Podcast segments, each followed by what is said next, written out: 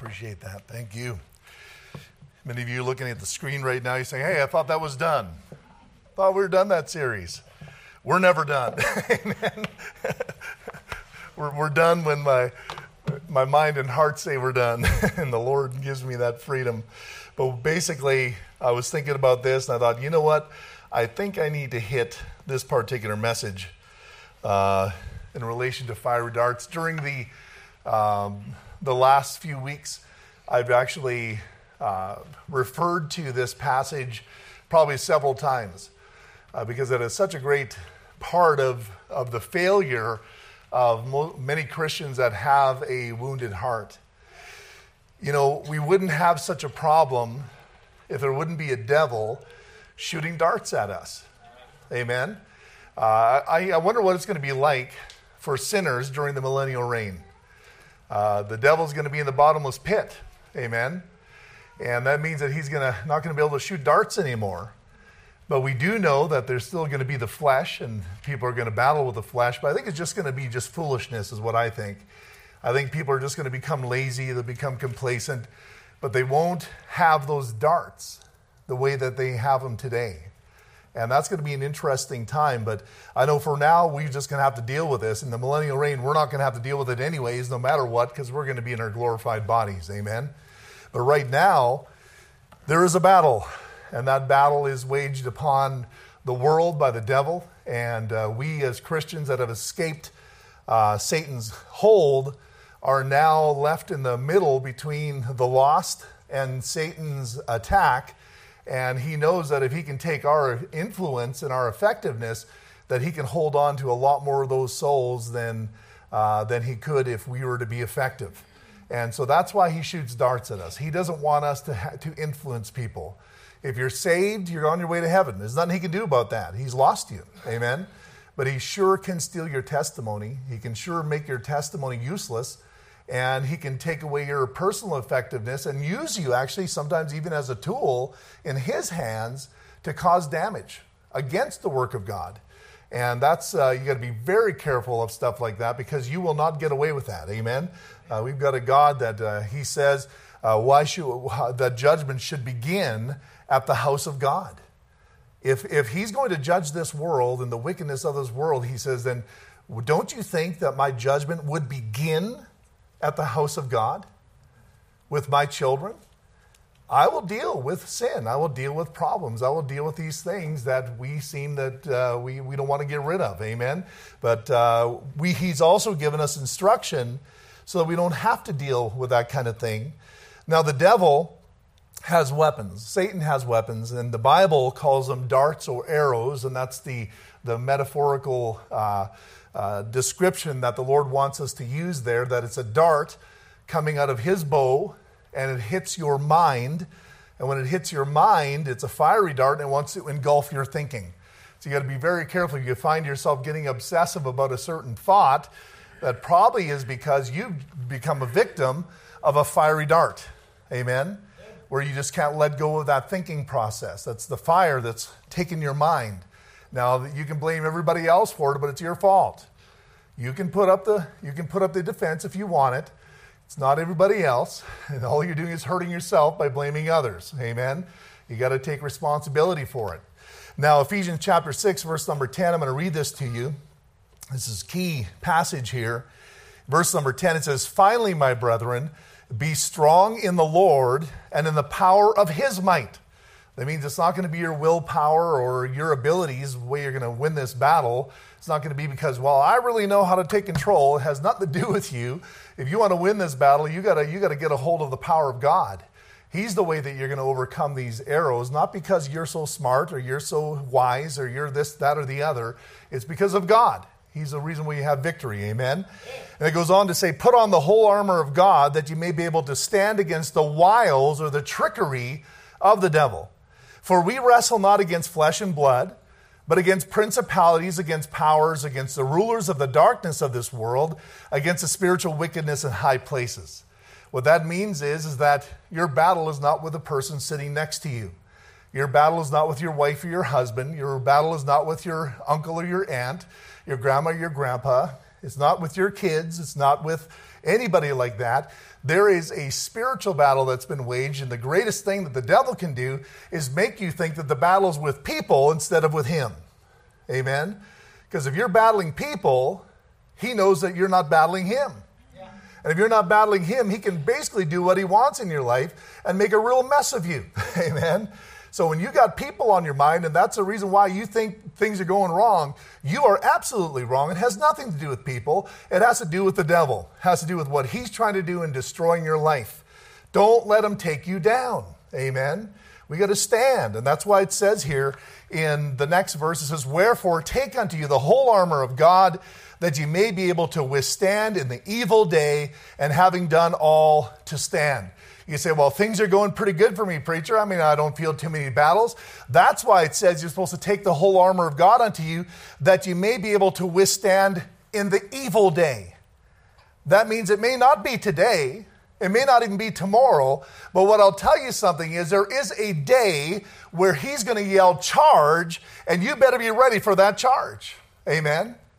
There is an attack on your life, and no matter how great things are going for you, there is always an evil day.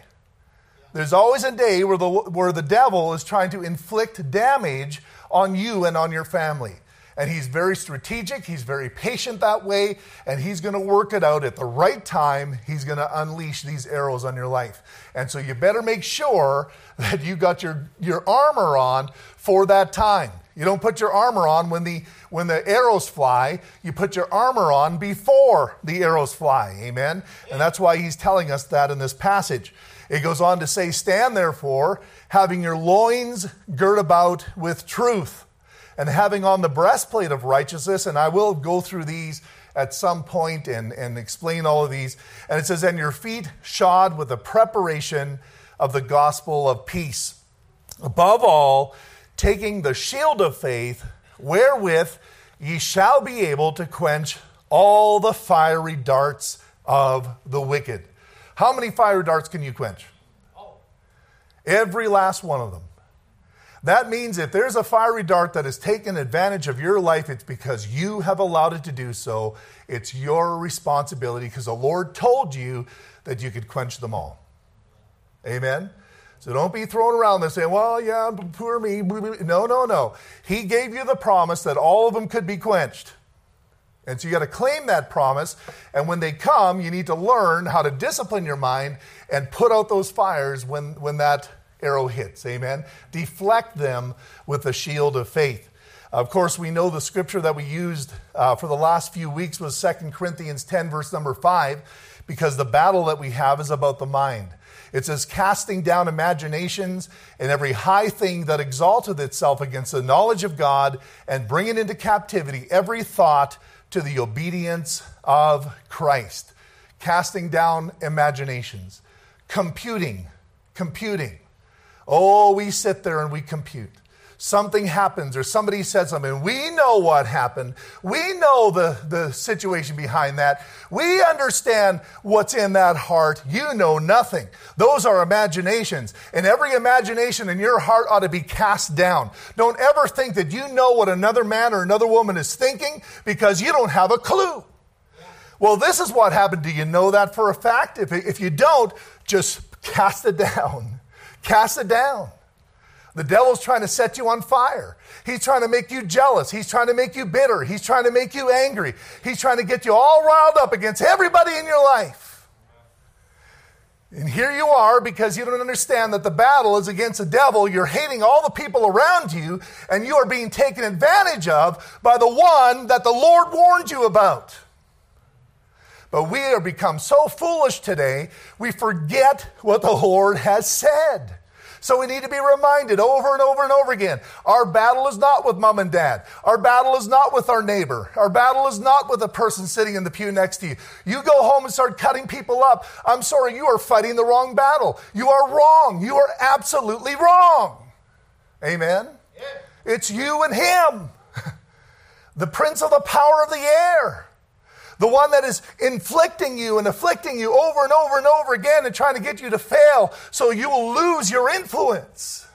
Amen. He wants you to mess up your family's life.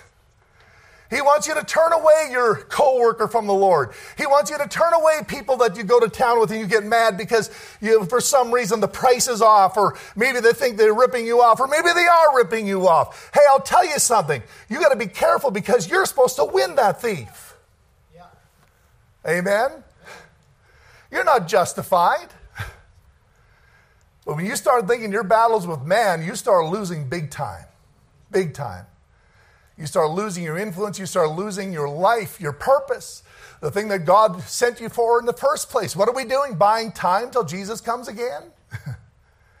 or are we here for a reason? Amen. There's a reason why the Lord Jesus hung on that cross and he didn't curse out everybody around them. He said, I'm giving you an example. You got to follow my steps. This is what the world will do to you. But I'll tell you, if you handle this right, you'll also save the world through that suffering. You understand that? Be careful how you react, be careful how you respond to the battles of life. So, there are some darts that are very prominent in believers' lives, and uh, one of those, I believe, very uh, is very common with us, is the dart of discouragement. The dart of discouragement. You know, there was a former heavyweight boxer his name was James Quick. Uh, Tillis, so the, his nickname is Quick and his last name was Tillis, is a cowboy from Oklahoma who fought out of Chicago in the early 1980s. He still remembers his first day in the Windy City after his arrival from Tulsa. This is what he was saying I got off the bus with my two cardboard suitcases under my, under my arms in downtown Chicago and stopped in front of the Sears Tower. I put the suitcases down. I looked up at the tower and I said to myself, I'm going to conquer Chicago. When I looked down, my suitcases were gone. That's what life is. Oh, here I just made a decision to conquer Chicago. oh my goodness, I'm going home. you know what I mean? That's what the devil will do to you.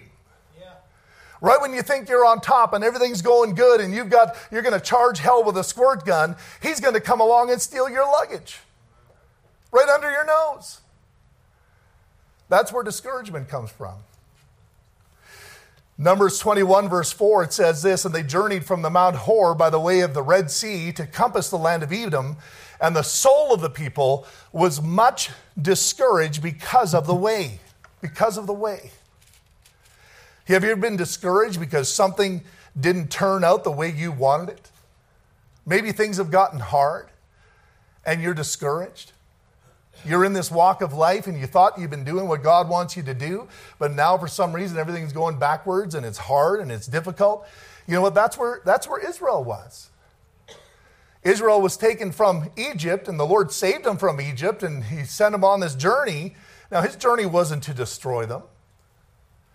His journey was to bring him to a better place, to a place of blessing, that he could uh, bring him to a land, the promised land, a land of milk and honey. Amen. But here they are standing in front of the Sears Tower. they look down and their luggage is gone. Here they thought everything's going to be so great, but you know what? Look how hard it is. We're just wandering around here in the wilderness and we don't know where, what's going to happen here. Where's the water? Where's this? Where's that? not realizing that God's eyes were over them the whole time. They were much discouraged because of the way. The devil's going to cause you to think it's too hard, it's too demanding. Life is too demanding. Too much responsibility.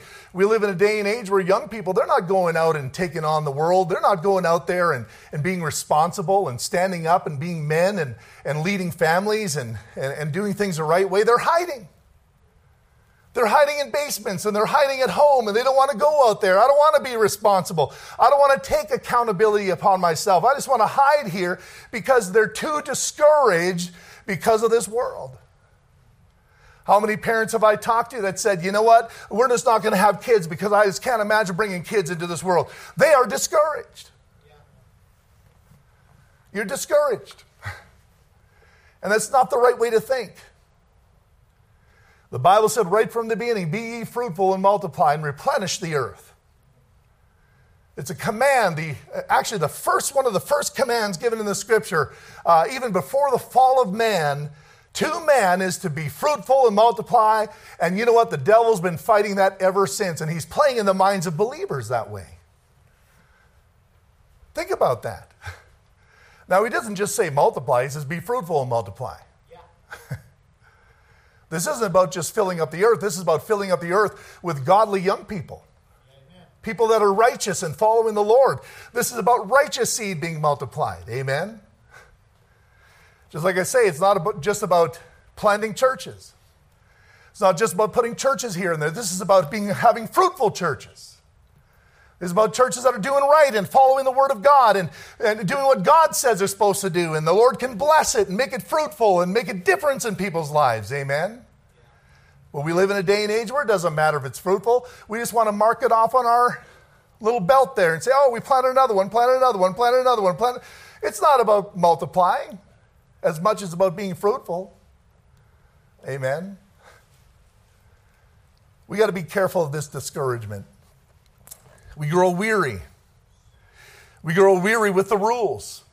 There's rules. We get mad at the church. There's too many rules. the policies. Folks, those policies are just to keep things right, keep things clean and pure. Amen. They're good for us. And by the way, if we're walking with the Lord, those policies and those rules don't mean anything to us. It's not a big deal. Those that walk in the Spirit don't worry about the law. If we're all worried about the law, it's because we're not walking with God. Amen. Discouragement is a feeling of things being too hard or overwhelming.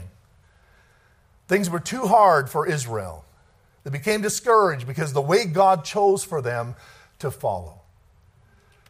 Now, have you ever said to God, Lord, take my life and guide me? Have you said, Lord, I just want to do right. Would you please just make sure I get to the right place? And I'm not sure exactly where that is.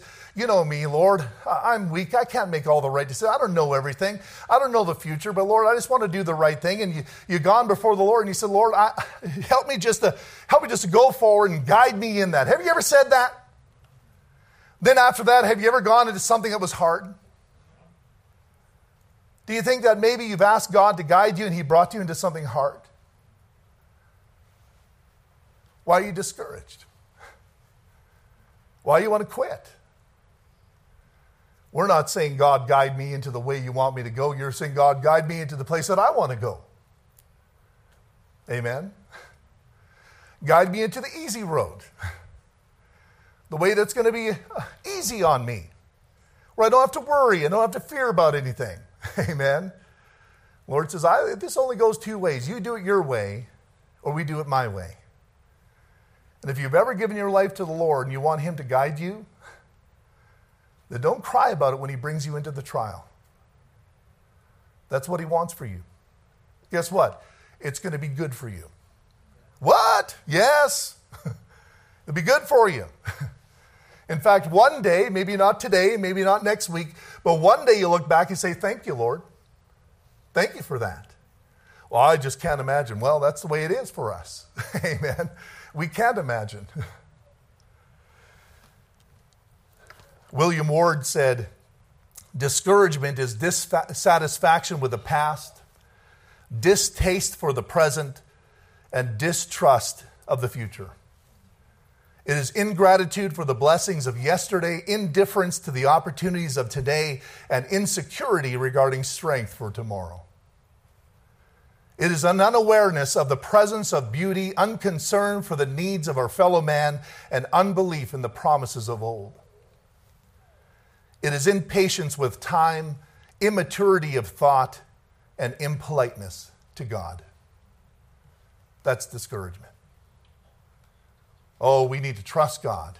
We say we do, but when we get discouraged, we're showing we don't. We're not trusting Him in the way. We don't believe He's bringing us to a better place. We think He's just here to destroy us, a big bully. Make, it everything, make everything good for me, God. Make it easy. He says, That's not my way for you. My way is the way of the cross.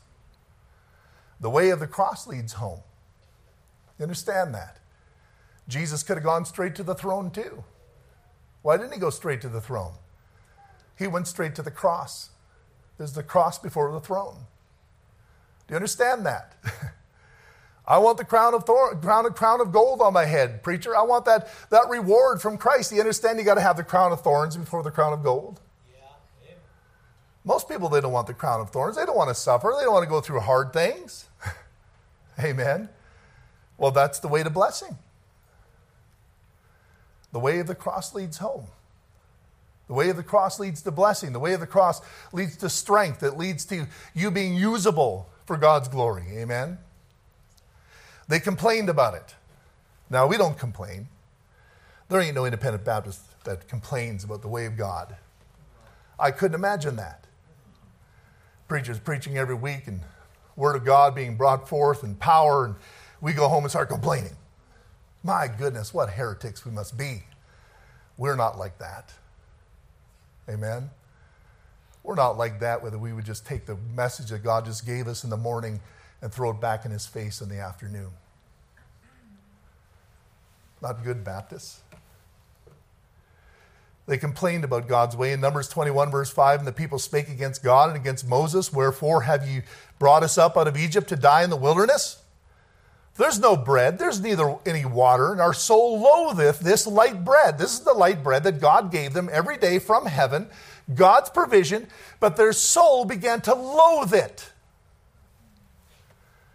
And the Lord sent fiery serpents among the people. Now they tempted Christ. We see the evaluation of this in the New Testament in 1 Corinthians 10, verse number 9. It says, Neither let us tempt Christ, as some of them also tempted and were destroyed of the serpents. What, is, what does it mean to tempt Christ? Well, it's exactly what I've been saying. Here, God set us forward. He's the one that devised the plan, He's the one that put us on the path. And then we go back and say, I don't like this, God. Uh, I'm complaining about it. I don't like the, what you've chosen for me. That is putting God to the test. Now, sometimes as children, children do that to us. Amen? They put us to the test. You choose something for them, and then they come back and you say, Dad, I really think you need to let me do this. And they keep poking and poking and poking. And you're looking at them and you say, Oh, Watch out, boy. And they poke and they poke and they poke because they, they want to they, they wanna see if they can change dad's mind. That's what they want to do. Amen. They're putting dad to the test. Doesn't take long, and dad just says, Okay, son, is this the way you want to go? And they poke again. One last little poke. Amen. Well, guess what happens next? Amen. Do I need to get into detail? Something better happen. Because if something doesn't happen there, then you're not a very good picture of God in their life. You've got to be that. That's where they learn it. That's where they learn they don't put God to the test, is when they don't put dad to the test. Amen. If dad's going to roll over every time uh, the kids cry, that's what they're teaching that God does too. You remember something. Your, your discipline today is going to keep them from the fiery serpents tomorrow. Now, if you don't love your kids, that's fine. That's what the Bible says. If you don't chasten them with a rod, it says you don't love your children. You hate them, is what it says. If you don't love them, well, then it's obvious. But if you love them, what you're going to do is you're going to discipline them because you know your discipline is nothing compared to the hand of God coming down upon them. Like this day when Israel began to tempt Christ and complain about the way is too hard. The way that God chose for you is too hard, so I don't want to do this. I don't want to go forward. And God says, I'm going to send fiery serpents among you. Why would you want your children to go through that? That's why we discipline them. That's why we teach them when they're young. You know that God doesn't send fiery serpents while you're the boss in the home. Do you understand that? Parents, think about this for one second. God delegated the discipline of your children to you in the home. And God isn't just going to bypass that. But the moment your children are out of the home, then God says, Now it's my turn. Do you understand that? Until that point, you have become the one that is supposed to be in God's place. Now, if you neglect that part in your life, you are taking your children and you're throwing them out there, not prepared for what's going to come. And it's going to hurt them. And they'll have to learn everything the hard way instead of the easy way. Amen? It's so important that we take up our responsibility as parents in our homes. So important. They tempted, and judgment came upon them. Neither let us tempt Christ, as some of them also tempted and were destroyed of the serpents. In verse number 10, neither murmur ye, as some of them also murmured and were destroyed of the destroyer. Murmured. Well, murmur, everybody murmurs. it murmur was enough to send a destroyer. God says, You're murmuring? What's a murmur? You know what a murmur is? It's not a big cry, it's not a big cry of rebellion, it's not a big scream. A murmur is when they back, went back to their tent. They started talking to each other, saying, Yeah, this, who does he think he is? That's murmuring. It's under your breath. He destroyed people for murmuring under the breath. Not the cry of rebellion against God, not the Antichrist saying, In your face, God, not Nimrod saying, Hey, I'm the king around here. This is just someone going to their tent under their breath, murmuring about how they don't like the way that God has chosen to do things in their life. That's pretty serious stuff. but you know what? We don't need to give ourselves to that. We can overcome that. Number two, the second dart of offense is, is the dart of offense. Sorry, the second dart is the dart of offense. Offenses is one of the toughest things as a pastor to deal with in a church. People are constantly being offended. Offended, offended, offended, offended. That person said this. Oh, they don't like that, and they don't let me do this. Offenses, offenses, offenses. Amen. It's hard to deal, it's almost impossible for a person outside of the situation to deal with an offense. It's a personal choice. When you become offended, the Bible says it's harder to win an offended person than to win a walled city. That's a situation I get put into as a pastor, or as anybody that's in spiritual leadership. They get put in that all the time. And now I'm supposed to deal with this person. They're supposed to get them right, but they're like a walled city. Now, man, I'm going to have to go to, into training for the next two years to be open, to raise an army to get into this person's offense. Amen. Almost impossible. They usually end up leaving the church if they don't deal with their own offense. You have to deal with your offense. And it's not the other person. They may have said something to you, they may have been wrong to you, they may have called you a, a name. Whatever they did, the offense is your sin. Do you understand that? Great peace have they which love thy law, and nothing shall offend them. Yeah. How many things should offend a Bible lover? Not one thing. So if I'm offended, it is my responsibility to deal with my offense. It's not getting other people right. It's not if that person doesn't get right, I'm going to continue to be offended. You deal with your offense because it is sin. Amen? Offended. I'll tell you, if Christians would do this, our churches would be on fire for God. Because when people get offended, how do we fix it? How do you fix it? Preacher, I'm offended. And you know what? I will try, and you know what's going to walk? They're going to walk away offended. They're going to stack on over and over and over everything I say onto that offense and they're going to twist it to mean what they want it to mean to add to the offense. You cannot win. It's a walled city. and it's sad because you look at them and say, I, am sorry to lose them, but they're probably going to leave. Think about it, folks. The dart of offense. Be careful of taking up offenses. Be careful about taking up your offenses, but never take up somebody else's offense. Do you understand that? Well, I know this person, they got hurt. And the grace for you is far less to get right than the person that was offended in the first place. In fact, that person will get right and they'll say, Yeah, I should have not gone, let it get to me like that. And they got right with God, and here you are, the one that carried someone else's offense, and you're still carrying it. Yet it doesn't even exist anymore. No grace until you humble yourself. And that's a great humility that needs to take place. And most of our pride doesn't let us do that. Amen. Our pride is a wicked thing. It keeps us locked up in our offenses till Jesus comes. And then we're going to say, Oh, I should have dealt with this. Yes, you should have. Humble, humble. He resists the proud to give grace unto the humble. The third dart is a dart of worry or fear. The Bible tells us in 2 Timothy 1, verse 7 For God hath not given us a spirit of fear, but of power and of love and of a sound mind. Growing up, we have all kinds of things that we become afraid of because we don't know how to process. Most kids are afraid of the dark. Amen. Most kids don't let their leg hang over the bed. I kind of like that. I always hang my leg over the bed. I'm not scared of the boogeyman anymore. Amen. he hasn't got me yet. It's a lot of years I've been free of that.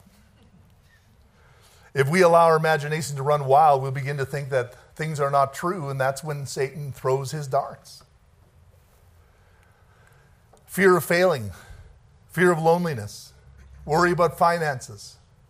All these different things are just a way that Satan can get into your life and fire that dart at you. Well, I'll tell you something, it'll steal the effectiveness of God right away from your life. I remember one time there was right when we planted this church, there was a lady and her children, and she knew that she needed to get her children into church, but she was so afraid to come to church because she was scared she was going to get hurt by a church that she just wouldn't come.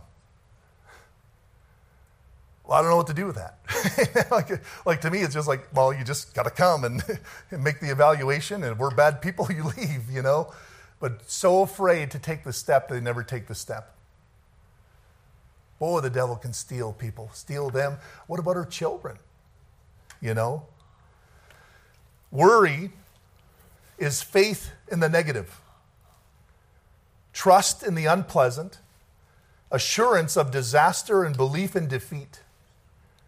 Worry is wasting today's time to clutter up tomorrow's opportunities with yesterday's troubles. A dense fog that covers a seven city block area, 100 feet deep, is composed of less than one glass of water divided into 60,000 million drops. Not much there, but it can cripple an entire city. Think about that. Oh, that fog, it's just so bad. It's only a cup of water. Think about that. But that's how the devil plays with your head. He cripples you. When I don't have anything to worry about, then I begin to worry about that too. oh, I'm not worried about anything. Is that a problem? Should I be worrying about something? Now I'm worrying about not worrying. People that worry will always worry about something. It's fear, cripples you. What the Bible says in Philippians 4 6 is be careful for nothing, but in everything by prayer and supplication with thanksgiving, let your requests be made known unto God. And the peace of God, which passeth all understanding, shall keep your hearts and minds through Christ Jesus. There's a lack of peace. And I know I, have dealt with people, and, and people just are convinced that there's no way, no, sorry. I've been told that anxiety is something that you just got to be stuck with, and I've been labeled like this, so I just have to continue on till Jesus comes. Well, you can continue on the way you want, but you're not going to get me to turn on my faith. And I'm sorry, I'm not going to believe what you just said. You can get mad at me for it. You can bring out your psychology books and whatever you want to do, but I believe that a child of God can live in peace. I don't believe you got to live in fear. I don't believe you got to have anxiety. I don't believe it. You can do it if you want, but don't mess with my faith, okay? I believe what the Bible says. Why am I the wrong one for telling you what the Bible says, and you're the right one for telling me to turn against my God?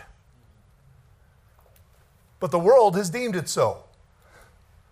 Amen? It's my faith. Leave it alone. Leave me alone, man. I'm going to believe it, I'm going to preach it. You don't like it, you don't need to listen to it. but I'm going to tell you what thus saith the Lord, and that's going to be all you need to hear. You can accept it or throw it away. It's up to you. But you don't need to have an offense about it. Folks, I'm going to tell you, when I believe something is true, people can say what they want. It doesn't bother me a bit. They can tell me, oh, that Jesus, he's the Michael Archangel. he, he's reincarnated as this, that, or the other. I'll look at them and say, oh, really? Bye bye. Amen. Sorry. Guess what? Not offended. Why am I not offended? Great peace have they which love thy law, and nothing shall offend. I know the truth. The only reason you're being offended is you don't know the truth. You get that? When you know the truth, you don't get offended. If you're offended, it's because you yourself are shaky on the very thing that you say you believe. That's where offenses come from. Amen? You can't shake me on Jesus. He's been my friend too long. You've ever a good friend and somebody convince you that he's something he's not? You say, man, I've known this guy for 30 years. Sorry, I don't believe you. You're not going to walk around and say, you won't do that because that's stupid. Because you know who your friend is. You feel sorry for the guy who says, Sorry, you believe lies, man. I, I wish you'd believe the truth.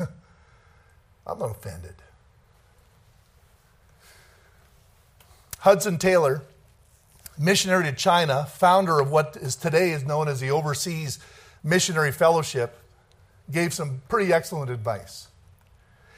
He says, Let us give up our work, our plans, ourselves, our lives, our loved ones, our influence, our all right into God's hand. And then, when we have given all over to Him, there will be nothing left for us to be troubled about. That's good advice.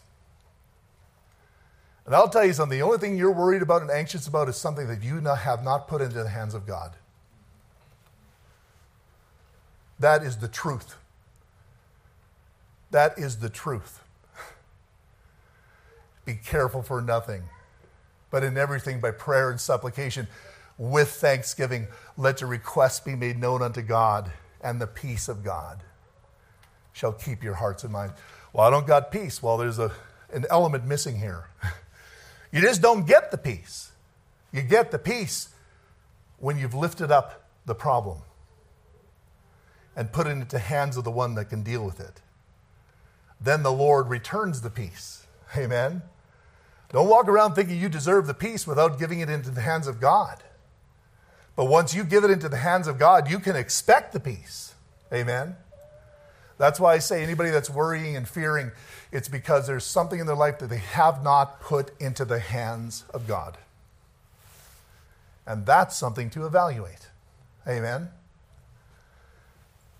The beginning of anxiety is the end of faith, and the beginning of true faith is the end of anxiety. That is the truth. Say, preacher, it's not that simple. Yes, it is. You just complicated it with jargon. You've complicated it with people trying to justify how it's okay to continue on in anxiety and fear. It's that simple to God. Believe me, and it'll be okay. If I believe Him and He said it's going to be okay, it's going to be okay. Amen. What peace. No matter where I go, no matter what I do, the Lord is before me, the Lord is beside me, the Lord is behind me, the Lord is underneath me, the Lord is above me. Amen. What a great God we have. Oh, if we would just take his promises true to heart, if we just look at him and say, you know what, this is true. His Bible is true. He is telling me, me personally. You know, for me, for a long time, it was like, I, I was saying, boy, you know, that preacher and that guy and that good Christian, boy, God really loves them a lot. He really cares about them. He's taking care of them all the time. But when I looked at myself, but he doesn't care about me. It's easy to believe in a God that cares and a God that's powerful and a God that is in charge of everything and he's sovereign, and he's providential, and you don't got to worry about a thing. But it, the problem is, is to apply that to you personally. Because the devil's got you all messed up that somehow you just cannot access that. That's a lie of hell. In fact, it's pride when you look, look at it. What do you mean it's pride? I think bad of myself. Yeah, that's why it's pride. Humility isn't thinking just thinking bad of yourself. Humility isn't looking at yourself and saying, oh, well, I'm worse than everybody else. Humility is thinking right about yourself. Humility is thinking about yourself the way God thinks about you. And if you're not thinking about yourself the way God thinks about you, you're proud.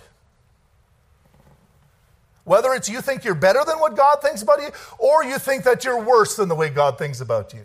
Still pride. Amen. So we get on these trips. Oh, I'm all humble. well, that's yet to be seen. If you're so humble, you have a lot of grace to go through whatever God has brought your way. But if you lose control all the time, you're not humble. You're still trying to control everything in the flesh. Amen. Pride. That's the issue. That's the devil's foundation in your life. That's his uh, what he has planted in you and what's keeping you going into that despair all the time is that pride. That needs to be renounced.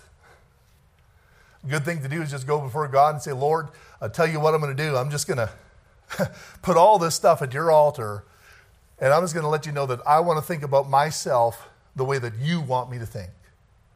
I would say there's two things that you got to think about, you ought to know in your Christian life. The first one is you never try to tell God who He is, you just let Him tell you who He is. Amen? That's why people say, they say, oh, how you believe in the Trinity? How can a God be three? Blah, blah, blah. Well, this is the way I believe it because God said it. if He said it, then I just believe it. And, and if my definition isn't fitting what God says, then my definition is wrong. But when you go to God with your definition, say, well, God can only be one person, well, then of course, three persons sounds ridiculous. But if God has come to you and says, I am three in one, there are three that bear record in heaven the Father, the Word, and the Holy Ghost, and these three are one. Now I've just found a new definition of what God is or who He is. He is three in one. Amen. So don't go to God with your idea of who you think God ought to be. You let God tell you who He is, and whatever He says is just the right thing. Amen. That's step number one. If you can't do that, well, I'm sorry, you've lost the battle. You're still trying to be God. You need to let that go. The second one is this that you ought to let God tell you who you are. Too many people, I hear it all the time, well, I'm like this. You don't know who you are. Folks, I know this for a fact from my life. Even after I got saved, I didn't know who in the world I was. And I'm just learning. I'm still learning to this day who I truly am in Christ. That's why most of our problems are identity problems. You got yourself all nailed down who you think you are. You're going to God, God help me because I'm like this. He's saying, if you would stop telling me who you think you are, I could maybe help you. You get that?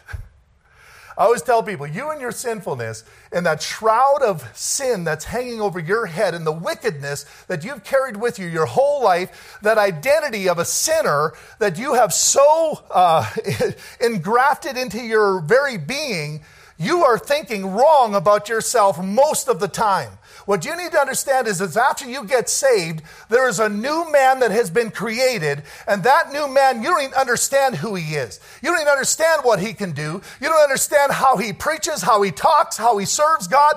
You don't even understand the love that that new man has for God until you start getting out of the way and you start letting that new man come up.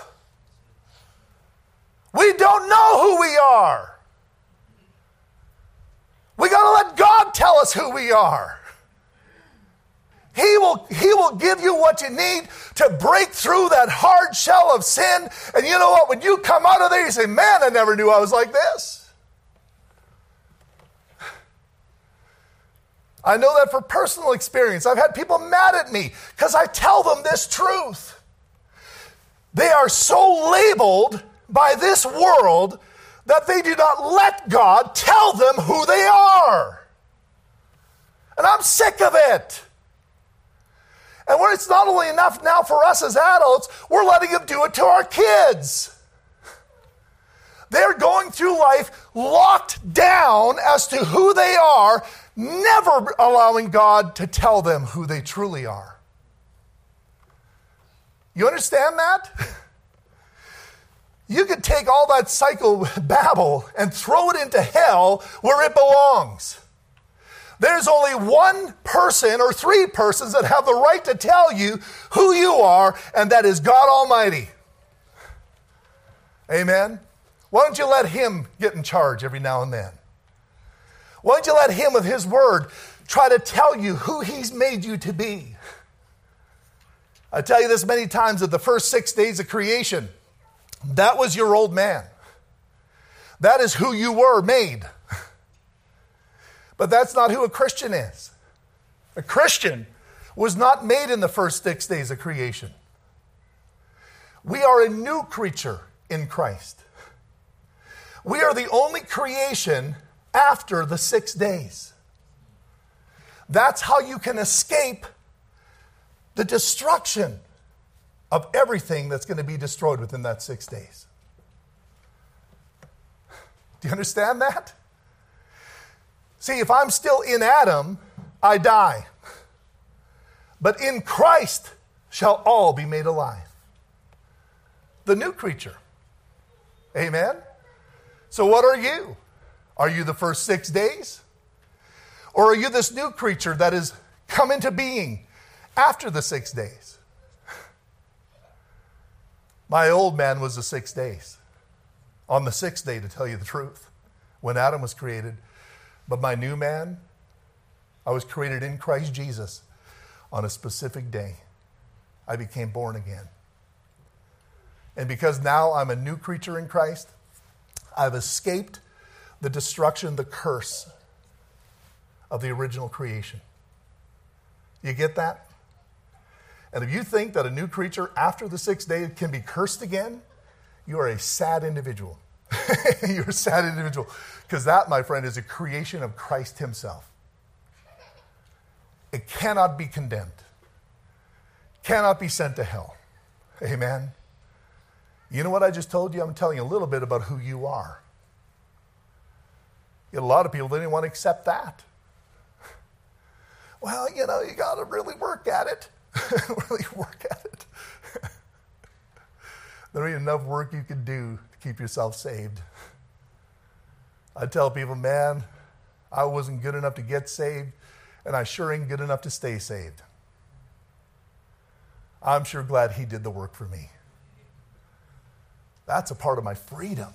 That's a part of the part of the bondage being the shackles being broken off is understanding the power, the position I have in the Lord Jesus Christ.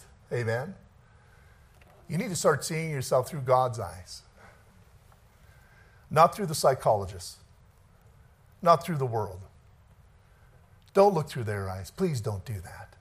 You're going to keep yourself in bondage till Jesus comes.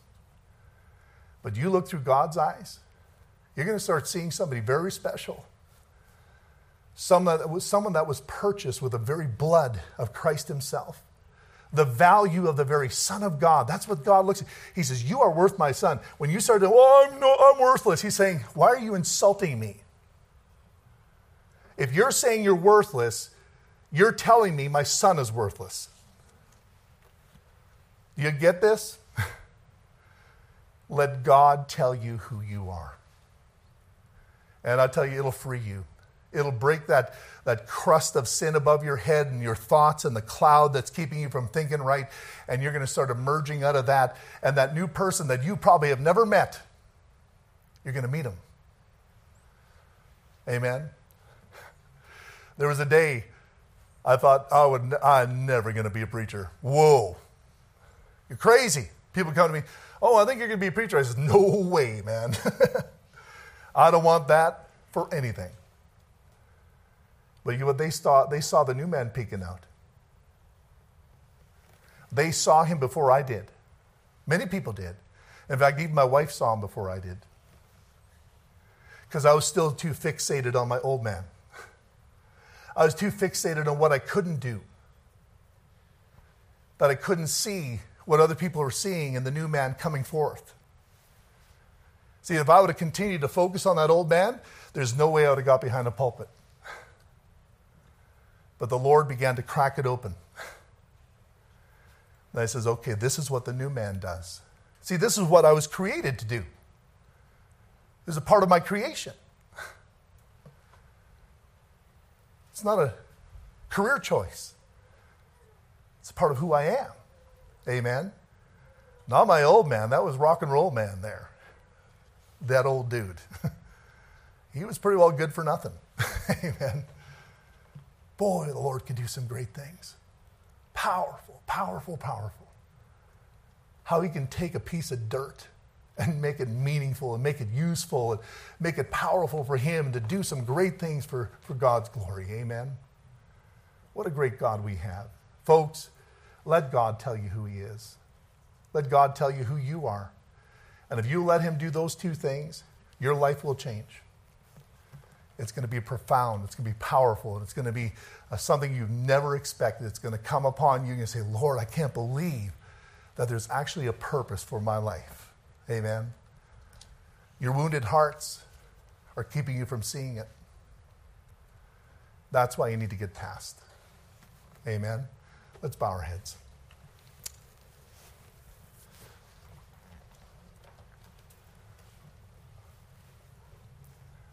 I don't know how the Lord has used this, but I'm going to give you an opportunity tonight to come before the Lord and deal with it. Maybe you just need to make a decision and say, Lord, I've been focusing on all my failure. I've been focusing on who I think I am. I'm done with this. I'm going to come before you tonight, Lord. I'm going to ask you with all respect show me who you are. And please show me who I am. Let that new creature in me emerge. Let me be a part of something that I never thought I could do. Let God do that in your life. Are you discouraged? Discouragement is a dart that's keeping you from trusting God. It's messing up your past, your present, and your future. And you need to submit to the trial. That trial that you're facing, that thing that's causing you to be discouraged, you need to put that in the hand of God and say, Lord, I'm going to trust you with this, and I know I'm going to end up okay. You're going to make me better when I'm done. But I will not complain. I'm not going to murmur in my tent. I'm going to praise your name. I'm going to trust you. How about those offenses? I'm going to tell you something there's nobody in the world that's going to take that offense away from you. Nothing's going to change that unless you repent. Maybe you need to do some seeking in the scripture because what you're doing is, if you're offended, you're making a decision on something that you're not sure about because you don't have a relationship